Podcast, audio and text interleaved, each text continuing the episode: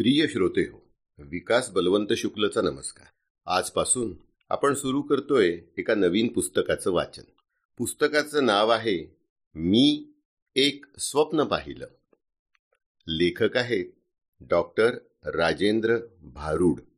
भिल्ल समाजातील I A S झालेल्या तरुणाचा हा प्रेरणादायी जीवन प्रवास आहे. प्रकाशक आहेत दीपस्तंभ प्रकाशन जळगाव.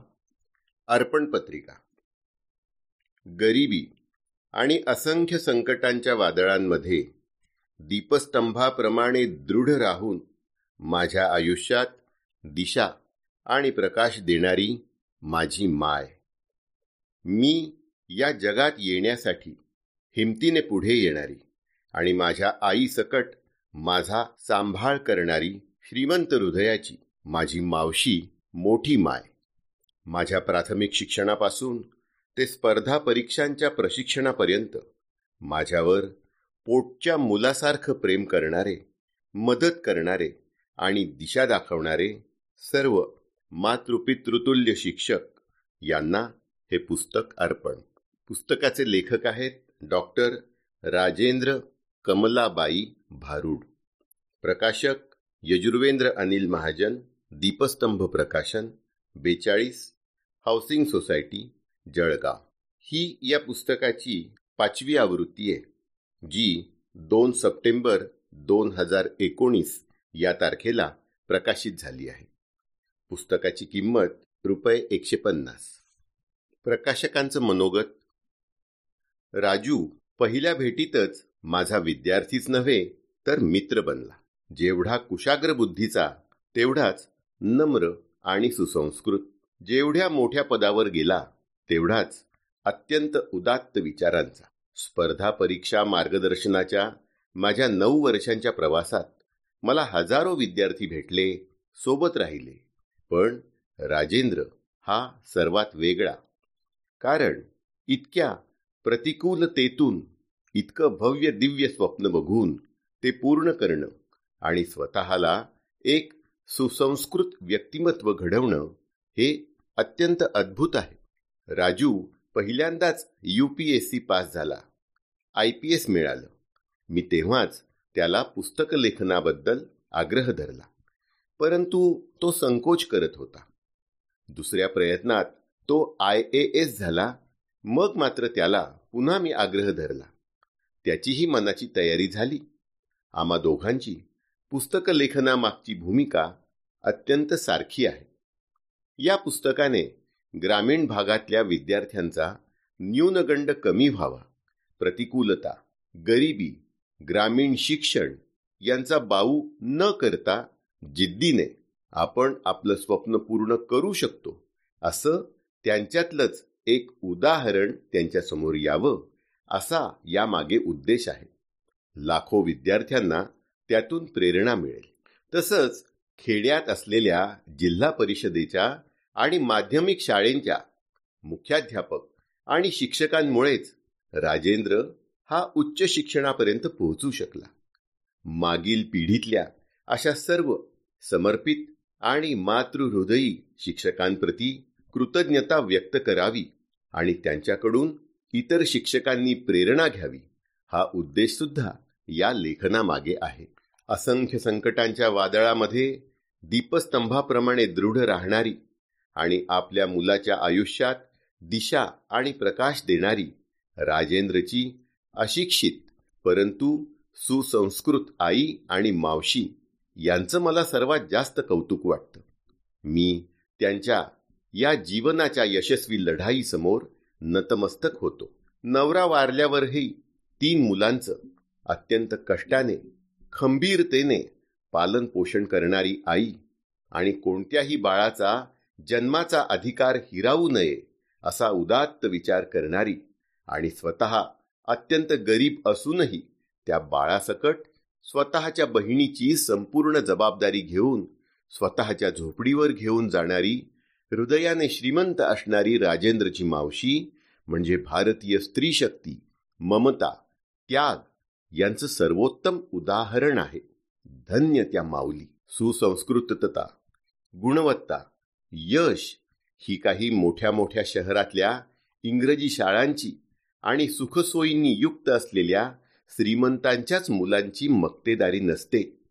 तर ज्या हृदयात जिद्द कष्ट चिकाटी धैर्य आत्मविश्वास स्वतःवर आणि निसर्ग शक्तीवर अपार श्रद्धा यांची ज्योत पेटते तिथे सर्व स्वप्नांची पूर्ती होते. तुम्ही कोणाच्या पोटी जन्म घेता?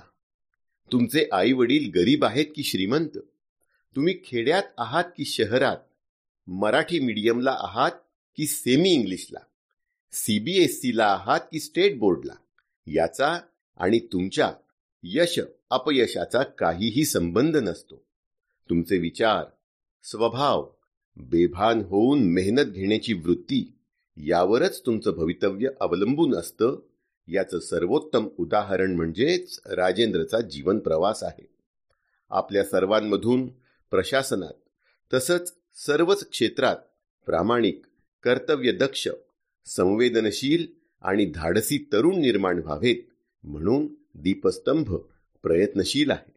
येणार का तुम्ही सोबत? तुमचं सर्वांचं स्वागत आहे. यजुर्वेंद्र महाजन कार्यकारी संचालक दीपस्तंभ आणि मनोबल. लेखक डॉक्टर राजेंद्र भारूड यांनी व्यक्त केलेले आभार. वादळ वाऱ्यांनी घोंघावणाऱ्या माझ्या जीवनात एखाद्या पुस्तकाची निर्मिती होईल असं मला स्वप्नातही वाटत नव्हतं. दोन हजार अकरा बारा साली जेव्हा युपीएससीच्या परीक्षेमध्ये मी पहिल्याच प्रयत्नात उत्तीर्ण झालो त्यावेळी दीपस्तंभचे कार्यकारी संस्थापक आणि माझे जवळचे मित्र श्रीयुत यजुर्वेंद्र महाजन सर यांनी मला माझं आत्मचरित्र लिहिण्यास सुचवलं. पण मी त्यांना सांगितलं की आत्मचरित्र लिहिण्याएवढा मी काही मोठा माणूस नाही. माझ्या जीवनात आत्मचरित्र लिहिण्यासाठी असं काही महान कार्यही मी केलं नाही. पण सरांनी म्हटलं की तुझा जीवन प्रवास हा ग्रामीण आणि आदिवासी भागातील तरुणांना प्रेरणादायी ठरेल. त्यामुळे आपण स्वतःसाठी नाही तर दुसऱ्यांसाठी लिहूया. मी सरांना त्यावेळी नाही म्हटलं. मात्र दोन हजार बारा तेरामध्ये पुन्हा मी युपीएससी उत्तीर्ण झालो आणि मला आय ए एस हे पद मिळालं. मग मात्र मी सरांचा संकल्प मनाशी धरून पुस्तक लिहिण्यास सुरुवात केली. सरांनीच मी लिहिलेलं पहिल्यांदा वाचून काढलं आणि त्यात योग्य ते बदल सुचवले. म्हणून या पुस्तकाची संकल्पना आणि निर्मिती केल्याबद्दल श्रीयुत यजुर्वेंद्र महाजन सरांचे मी विशेष आभार मानतो. हे पुस्तक निर्दोष व्हावं म्हणून पुस्तकाचं संस्करण आणि त्यामधील विशेष शब्दांची ठेवण करण्याचं काम माझे मित्र श्रीयुत मनोज गोविंदवार यांनी अत्यंत उत्साहीरित्या आणि कौशल्यपूर्णपणे पार पाडलं. म्हणून मी त्यांचे मनस्वी आभार मानतो. त्यासोबतच श्रीयुत अमोल महाजन ज्यांनी पुस्तकाची सजावट आणि मांडणी केली त्यांचेही मी आभार मानतो. या पुस्तकाच्या लिखाणाचं शिवधनुष्य पेळण्याचं काम माझ्या परिवाराचे घटक असणारे दौंडाईच्या येथील डॉक्टर अशोक मंडाळे काका सौ अनिता मंडाले मावशी त्यांची दोन्ही मुलं अनिकेत आणि आशिष यांनी केली. या परिवाराने माझ्या आयुष्याची भावकहाणी फारच जवळून पाहिली असल्यामुळे त्यांनी लिखाणास फारच मदत केली. त्यांचे मी विशेष आभार मानतो. पुस्तकाचं लिखाण जमा करण्यापासून ते प्रकाशित करण्यापर्यंतचं संपूर्ण काम दीपस्तंभच्या टीममधील श्रीयुत जयदीप पाटील श्रीयुत जगदीश महाजन श्रीयुत रामचंद्र पाटील सौ सविता भोळे आणि शिल्पा कासार इत्यादींनी केलं. या संपूर्ण परिवाराचे मी आभार मानतो. माझी आय मोठमाय म्हणजे मावशी भाऊ वहिनी ताई आणि पाहुणे माझे शिक्षक शिक्षिका व मित्र या सर्वांचं सहकार्य पाठिंबा आणि आठवणींशिवाय हे पुस्तक पूर्ण होऊ शकलं नसतं. खरं तर मी एक स्वप्न पाहिलं ही काही माझ्या एकट्याचीच कहाणी नाही. समाजात माझ्यासारखे अनेक राजेंद्र भारूड असतील पण त्यांना योग्य वळणावर दिशादर्शक म्हणून कदाचित कुणीच न भेटल्यामुळे त्यांच्या आयुष्यात वेगळं वळण आलं नाही. त्यांच्या वादळरूपी अंधकारमय जीवनात प्रकाश देणारा दीपस्तंभ म्हणून या पुस्तकाची निर्मिती करण्यात आली आहे. निरपेक्ष प्रेमाने मला भिलाटीपासून कलेक्टरच्या पदापर्यंत जाण्यासाठी सर्वतोपरी मदत करणाऱ्या त्या दृष्टीआड गेलेल्या असंख्य लोकांचेही मी कृतज्ञतापूर्वक आभार मानतो. Doctor Rajendra Bharud I A S. प्रकरण पहिलं निकालाचा रोमांचकारी दिवस. चार मे दोन हजार बारा माझ्या यूपीएससी परीक्षेच्या निकालाचा दिवस. सकाळपासून मन कुठल्याच गोष्टीत लागत नव्हतं. मोबाईल हातात घेऊन इंटरनेटवर काही आलंय का हे मी वारंवार बघत होतो. खरं तर निकाल संध्याकाळी प्रसिद्ध होईल असं आधीच जाहीर झालं होतं. आणि आता तर रणरणती दुपार होती. त्यामुळे इंटरनेटवर एवढ्यातच काही दिसणार नाही हे मला कळत होतं. पण प्रचंड हुरहुर असल्याने माझी उत्कंठा क्षणाक्षणाला वाढतच होती. मनाची अस्वस्थता काही केल्या जात नव्हती. पक्ष्यांचे थवेच्या थवे झाडावर यावेत तसे अनेक विचार डोक्यात येत होते. निकाल पाहिल्याशिवाय मन स्थिर होईल असं काही वाटत नव्हतं. अखेर वैतागून मी एका खाटेवर बसलो. सहज म्हणून डोळे मिटले आणि हळूहळू विचारांच्या गर्दीत हरवून गेलो. स्वप्न बघायचं धाडस माझ्या अंगी कुठून आलं ते मलाच ठाऊक नाही. मी ज्या वातावरणात वाढलो तिथे खरं तर स्वप्नांसाठी जागाच नव्हती. येणारा प्रत्येक दिवस पुढे ढकलत मरण येईपर्यंत जगत राहायचं. अशी परिस्थिती अवतीभोवती सभोवती असतानाही मी स्वप्न बघू शकलो. माणुसकी गोठवणारं वास्तव समोर असतानाही स्वप्नांना प्रयत्नांची ऊब देऊ शकलो. मी स्वप्न पाहू शकलो. हो मी एक स्वप्न पाहिलं. धुळे जिल्ह्यातल्या सामोडे गावच्या भिलाटीत एका अत्यंत गरीब कुटुंबात माझा जन्म झाला. मी आईच्या पोटात असतानाच माझे वडील देवाघरी गेले. त्यामुळे बाप नावाचा आधार माझ्या पाठीशी जन्मापासूनच नव्हता. आमच्या घरात करता पुरुष कोणीही नाही. फक्त दोन खमक्या बाया माझी आई आणि माझी मावशी. सोबत एक भाऊ एक बहीण आणि गोठ्यात बांधलेली एक म्हैस. आमच्या कुटुंबात कोणीही शिकलेलं नव्हतं. इतकंच काय तर शिक्षणाच्या बाबतीत आमच्या भिलाटीची पाटी जवळपास कोरीच होती. कधीतरी एखादा मुलगा फाटका सदरा आणि ठिगळ लावलेली चड्डी घालून मध्येच कळपातून वाट चुकलेल्या वासरासारखा खांद्याला पिशवी लटकवून शाळेत जाताना दिसे. त्या अडाणी आणि दरिद्री वातावरणात मी केवळ अभ्यासात हुशार होतो म्हणून इतरांपेक्षा वेगळा नव्हतो. लहानपणी माझे अनेक मित्र माझ्यापेक्षा कितीतरी हुशार होते. पण तरीही यशाच्या समाजमान्य व्याख्येनुसार मी आज त्यांच्या कितीतरी पुढे निघून आलो. मी वेगळा होतो कारण मी माझं स्वप्न जपू शकलो. स्वप्नांचं एक असतं. तुम्ही त्यांचा सांभाळ केला की तीच स्वप्न आपल्याला आणखी नवीन स्वप्न देतात. आणि हा प्रवास असाच निरंतर सुरू राहतो. स्वप्नपूर्तीची हुरहुर प्रत्येक वेळी तेवढीच तीव्र असते. प्रत्येक वेळी तीच भीती प्रत्येक वेळी तीच उत्कंठा. मी यालाच जगणं म्हणतो. माझ्या स्वप्नांचं पहिलं टोक सापडलं तर कदाचित त्यावर सरकारी नोकरीची खूण गाठ सापडेल. पण एम बी बी एस झालो. व्यवसायाने नसलो तरी पदवीने डॉक्टर परंतु आज आज माझं स्वप्न त्याहूनही खूप वेगळं होतं. आय ए एस भारतीय प्रशासकीय सेवेतील सर्वोच्च पदवींपैकी एक. वैचारिक संक्रमणाच्या कुठल्या तरी अवस्थेत ते स्वप्न माझ्या डोळ्यात उतरलं आणि त्यानंतर अन्य कोणताही ध्यास उरलाच नाही. माझ्या अंगी असलेल्या पूर्ण क्षमतांचा आणि उपलब्ध असलेल्या साधनांचा पुरेपूर वापर करत हे नवस्वप्नही मी जीवापाठ जपलं. जीव ओतून अभ्यास केला. त्या अभ्यासाने मला ज्ञानच दिलं असं नाही तर माझ्या जाणीवासुद्धा विकसित केल्या. समाजाशी असलेली माझी बांधिलकी आणखी स्पष्ट केली. माझ्या स्वप्नांना योग्य दिशा दिली. पण स्वप्नांचा हा प्रवास सोपा निश्चितच नव्हता.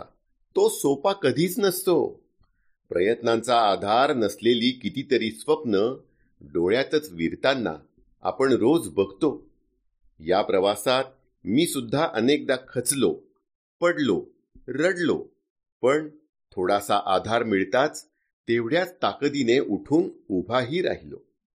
हतबलतेच्या अशा अनेक क्षणांमध्ये मला माझी आई मावशी भाऊ ताई यांचा खूप आधार मिळाला. ते शिक्षित नव्हते पण समजूतदार होते. माझ्या स्वप्नांचं ओझं त्यांनी निरपेक्षपणे वाहिलं. मला माझ्या जबाबदारीचं भान होतं मात्र त्यांनी त्याचं दडपण माझ्यावर कधीच पडू दिलं नाही. माझ्या मते यश हे एकट्याचं कधीच नसतं. कधी कोणाचा मदतीचा हात कधी एखाद्या विषयीचं अत्याधिक प्रेम तर कधी एखाद्या गोष्टीविरुद्धची आत्यंतिक चीड प्रेरणा बनून आपल्याला आपलं ध्येय गाठण्यास मदत करते. आधी डॉक्टर आणि नंतर आय ए एस होण्याची माझी महत्वाकांक्षा पूर्ण करण्यासाठी मला माझ्या घरच्यांनी त्यांच्या क्षमतांच्या पलीकडे जाऊन मदत केली. आपल्या गरजा कमी करून माझ्या गरजा भागवल्या. मी त्यांच्या त्या निरपेक्ष मदतीस खरोखर पात्र होतो की नाही ते आज माझ्या निकालाने कळणार होतं. विचारांच्या घोळक्यातून बाहेर येत मी डोळे उघडले. माझं लक्ष परत मोबाईलकडे गेलं. तिथे काहीच बदल नव्हता. हताश होत मी सभोवताली बघितलं. एव्हाना घरात सर्वांनाच निकालाबद्दल चार चारदा सांगून झालं होतं. आई भाऊ यांनी किमान काहीतरी बोलावं असं खूप वाटत होतं. पण माझा निकाल जरी आज असला तरी त्यांची जगण्याची परीक्षा रोजच्यासारखीच सुरू होती. आता अशा सर्वांची जेवणं आटोपली होती. आई ओसरीवर आपल्या नातवाला घेऊन अंग टाकायचा प्रयत्न करत होती. ते चिमुकलं बाळ मात्र बाहेर खेळायला जायला वळवळत होतं. पण आई प्रत्येक वेळी त्याला बळेच कुशीत ओढून घेत असल्यामुळे त्याचा नाईलाज होत होता. आईच्याच बाजूला वहिनी जुन्या चिंध्या एकत्र जोडून नवी गोधडी शिवत होती. रोजच्या सरावाने तिच्या हातांना यांत्रिक गती आली होती. ती अगदी समाधी लागल्यासारखी आपल्या कामात गर्क होती. काहीच सुचत नव्हतं म्हणून मी घराबाहेर पडलो. बाहेर सूर्य पेटला होता. वर आकाशात ढगाचा एक तुकडा तेवढा आपला एकाकी प्रवास करत वाऱ्यासोबत भरकटत चालला होता. एरवी आकाश निरभ्र होत. गावातली मंडळी एकतर कामाला बाहेर गेली होती किंवा घरातच आपापलं काम करण्यात मग्न झालेली होती. रस्त्यावर फारसं कोणी येत जात नसल्याने शुकशुकाट होता. त्यामुळे मला बाहेर आणखीनच भकास वाटायला लागलं. क्षणभर भाऊशी बोललो असतो तर बरं वाटलं असतं. पण तो सुद्धा मजुरांसोबत ट्रॅक्टरचं काम बघायला बाहेर गेला होता. माझी नजर आपोआपच ताईच्या घराकडे वळली. माझी बहीण सामोड्यातच राहते. तिचं घर आमच्या घराजवळच आहे. दहावी नापास झाल्यानंतर ताईचं शिक्षण सुटलं ते कायमचंच.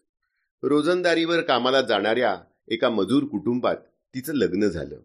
तिच्या लग्नाला आता बरीच वर्ष झालीत. ती सुद्धा रोजंदारीवर कामाला जाते आणि आपल्या छोट्याशा संसाराला हातभार लावते. तिच्यासाठी खूप काही करायचं आहे. हे मी रोज स्वतःला सांगत असतो. माझ्यासाठी एवढे कष्ट वेचणाऱ्या माझ्या घरच्यांना आजपर्यंत कधीही न मिळालेलं सुख कसं देता येईल याचा मी रोज विचार करत असतो. पण आज मात्र मीच माझ्या विचारांच्या चकव्यात भरकटत जात होतो. विचारांच्या तंद्रीतच मी ताईकडे पोहोचलो. वर उन्हाचा तडाखा वाढला होता. अंग घामाने डबडबलं होतं. सभोवतालच्या वातावरणाची जाणीव माझ्या शरीराला असली तरी मन मात्र बधीर झालं होतं. सध्या रोजंदारीचं काम बंद असल्यामुळे ताई घरीच होती. तिला बघून थोडं हायसं वाटलं. तिच्या लग्नानंतर आमच्या घरातली प्रसन्नताच निघून गेली. ती गावातच राहत असल्यामुळे मी वारंवार तिच्याकडे जात असतो. माझी आई घराचा रहाट गाडा चालवण्यात व्यस्त असताना ताईनेच आई बनून माझ्यावर जीव लावला. माझा लाड केला. राजू कितला घाम येईल तुले?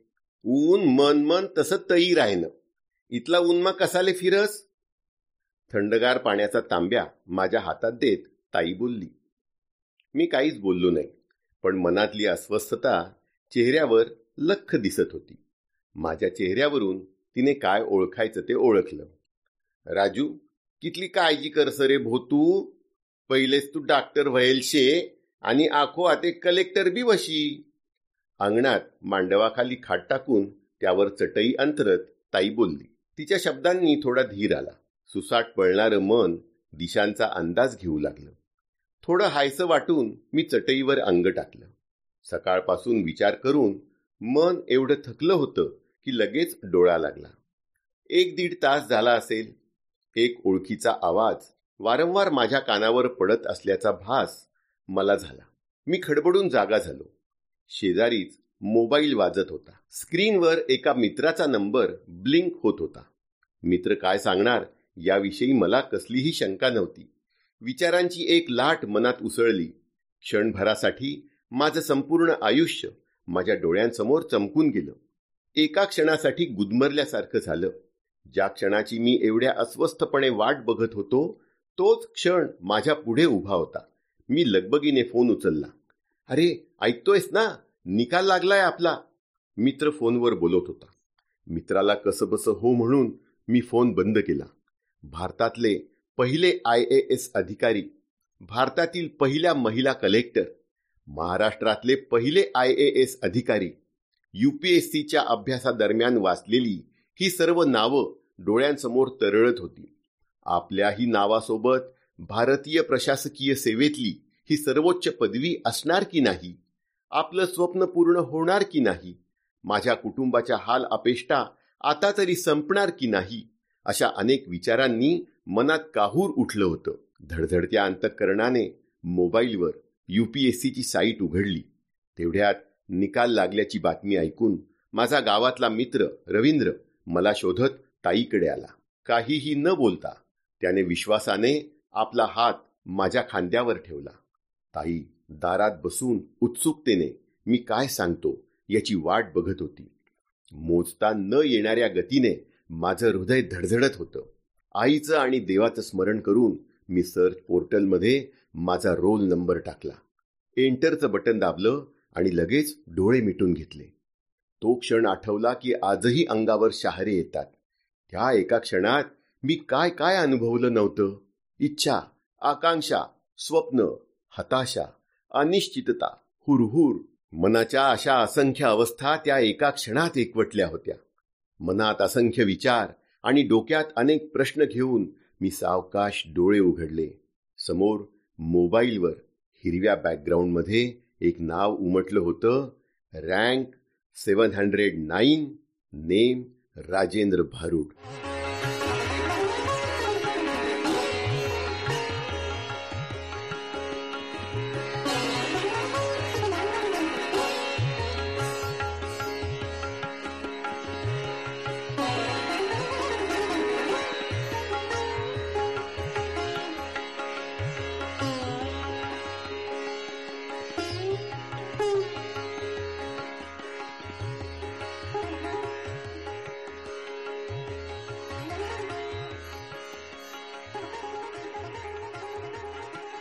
माझ्या डोळ्यात अलगद अश्रू तरळले. मन अगदी तळापर्यंत रिकामं झालं. सभोवतालचं जग जणू क्षणभर अदृश्य झालं. डोक्यात आता कसलेही विचार उरले नव्हते. अथांग शांतता संपूर्ण समाधान कितीतरी वेळ मी तसाच समाधी लागल्यासारखा बसलो होतो. मी त्या अवस्थेतून जागा झालो तेव्हा रवींद्र मला आनंदाने आलिंगन देत होता. तो जोरजोराने ओरडत होता डॉक्टर झाला collector! Raju I A S झाला. आपला राजा कलेक्टर झाला. ताईने लगेच घरातून साखर आणून माझ्या हातावर ठेवली आणि मायेने माझ्या डोक्यावरून हात फिरवला. एव्हाना आईलाही निकालाची बातमी कळली होती. ती आणि वहिनी लगबगीने शेजारी ताईकडे आल्या. आईने माझ्या चेहऱ्यावरून हात फिरवला आणि बोट मोडून माझी दृष्ट काढली. त्या काही क्षणातील रोमांच मला आजही जगण्याचं बळ देत असतात. आनंदाच्या भरात वहिनी शेजाऱ्यांना मी कलेक्टर झाल्याची बातमी सांगत होती. भाऊलाही कोणीतरी कळवलं होतं. हातातलं काम सोडून तोही तसाच परत आला. त्याने आनंदाने मला कडकडून मिठी मारली. मी आईकडे बघितलं. आई घरात देव्हाऱ्यासमोर देवाची आरती करून देवाला नमस्कार करत होती. मी तसाच आत गेलो आणि आईच्या पायांवर डोकं ठेवलं. आईने मला उठवलं आणि माझा चेहरा हातात घेऊन मला निरखून पाहू लागली. तिच्या डोळ्यात आसवं नव्हती पण तिच्या नजरेत त्यावेळी जे भाव होते ते शब्दात सांगणं केवळ अशक्य आहे. मला कळत होतं की मी आय ए एस झालो म्हणजे नेमका काय झालो हे तिला समजत नव्हतं पण आपला मुलगा कोणीतरी खूप मोठा माणूस झाला आहे असं तिला वाटत होतं. निकालाचा हा दिवस मी आयुष्यात कधीही विसरणार नाही. दीर्घ उन्हाळ्यानंतर बरसणाऱ्या पहिल्या पावसासारखा तो दिवस माझ्या आयुष्यातला एक मोठा दुष्काळ संपवून गेला. तो दिवस मी माझ्या मनाच्या कप्प्यात एखाद्या खजिन्यासारखा जपून ठेवला आहे. त्या दिवसभरातला क्षण आणि क्षण आजही माझ्या हृदयात जिवंत आहे. निकाला आधीची ती हुरहुर आणि निकालानंतरचा रोमांच. त्या दिवसाची गोष्ट निराळी होती. त्या दिवशी नवोदयमधले माझे मित्र शिक्षक सर्वांचे फोन आले. कॉलेजमधल्या माझ्या मित्रांनी तर अगदी आकाश ठेंगणं वाटावं एवढं माझं कौतुक केलं. माझ्या मोबाईलला तर त्या संध्याकाळी उसंतच मिळाली नव्हती. तो सारखा वाजत होता. माझ्या निकालाची बातमी अगदी पुण्यापर्यंत गेली. तिथून सुद्धा कितीतरी लोकांनी माझं अभिनंदन केलं. अंधार पडत असताना पत्रकार सुद्धा आले आणि माझी माहिती व फोटो घेऊन गेले. स्वप्न आणि सत्य यामध्ये असणारी सीमारेषा पुसणारे ते क्षण होते. अभिनंदनाचा उत्सव दुसऱ्या दिवशी सुद्धा सुरूच होता. सकाळी उठल्या उठल्या बघतो तर वर्तमानपत्रामध्ये पहिल्याच पानावर माझ्या फोटोसह निकालाची बातमी होती. गावातली प्रतिष्ठित तालेवार मंडळी जी क्वचितच आमच्या वस्तीकडे फिरकत असत ती स्वतःहून आईचं आणि माझं अभिनंदन करण्यासाठी घरी आली. धुळ्याचे कलेक्टर श्रीयुत प्रकाश महाजन सर तेव्हा आपल्या सरकारी गाडीत बसून आमच्या वस्तीच्या गल्ली बोळातून रस्ता काढत आमच्या घरापर्यंत आले तेव्हा मात्र मी माझ्या घरच्यांसोबत सर्व वस्तीच्या नजरेत माझ्याबद्दल प्रचंड अभिमान तरळताना पाहिला. एका जिल्ह्याचे कलेक्टर गावात येतात आणि आईला आणि मला शुभेच्छा देतात. ही गोष्टच सर्वांना आनंद आणि आश्चर्याचा धक्का देणारी होती. वस्तीतले सर्व लोक हे सगळं आश्चर्याने पाहत होते. एक तर आमच्या भिलाटीत चार चाकी गाडी क्वचितच येई पण आज चक्क कलेक्टरची गाडी आमच्या भिलाटीत आली होती. त्या गाडीकडे बघून आणि महाजन सरांना माझं अभिनंदन करताना बघून कदाचित त्यांना वाटत असावं की एक दिवस आपला राजूही अशाच सरकारी गाडीतून आपल्या वस्तीत येईल. गावातले लोक आपल्या मुलांना माझं उदाहरण देऊन शिक्षणासाठी प्रेरणा देत असल्याचं माझ्या मित्रांनी मला सांगितलं. मी त्या सन्मानास पात्र होतो की नाही हे मला ठाऊक नव्हतं पण ते ऐकून मला खूप आनंद वाटला हे मात्र खरं. मात्र त्या दिवशी मला सर्वात जास्त आनंद कशामुळे झाला असेल तर तो आईच्या चेहऱ्यावर दिसणाऱ्या समाधानामुळे. तिची आयुष्यभराची तपश्चर्या फळाला आली होती. त्यानंतर बऱ्याच ठिकाणी माझा सत्कार झाला. गावातल्या लोकांनी एक मोठा कार्यक्रम घडवून आणत जाहीरपणे सन्मानित केलं. खानदेशात स्पर्धा परीक्षेची क्रांती आणणाऱ्या आणि शेकडो प्रशासकीय अधिकारी घडवणाऱ्या आमच्या दीपस्तंभ फाउंडेशनने तर संपूर्ण खानदेशच्या वतीने धुळे आणि जळगाव इथे अतिशय भव्य दिव्य अशा यशोत्सव कार्यक्रमात हजारो नागरिकांसमोर माझा आणि आईचा सत्कार केला. दीपस्तंभने केलेला विशेषत स्वतःच्या जिल्ह्यात झालेला सत्कार मला आणि माझ्या परिवाराला अत्यंत वेगळा आनंद देऊन गेला. त्या दिवशी आईच्या आनंदाला तर पारावार नव्हता. खरं तर तो तिचाच सत्कार होता. मला जन्म दिल्यापासून ते मला शिकवून मोठा करण्यासाठी तिने ज्या हाल अपेष्टांशी सामना केला त्याची नुसती कल्पना करूनही अंगावर काटा येतो.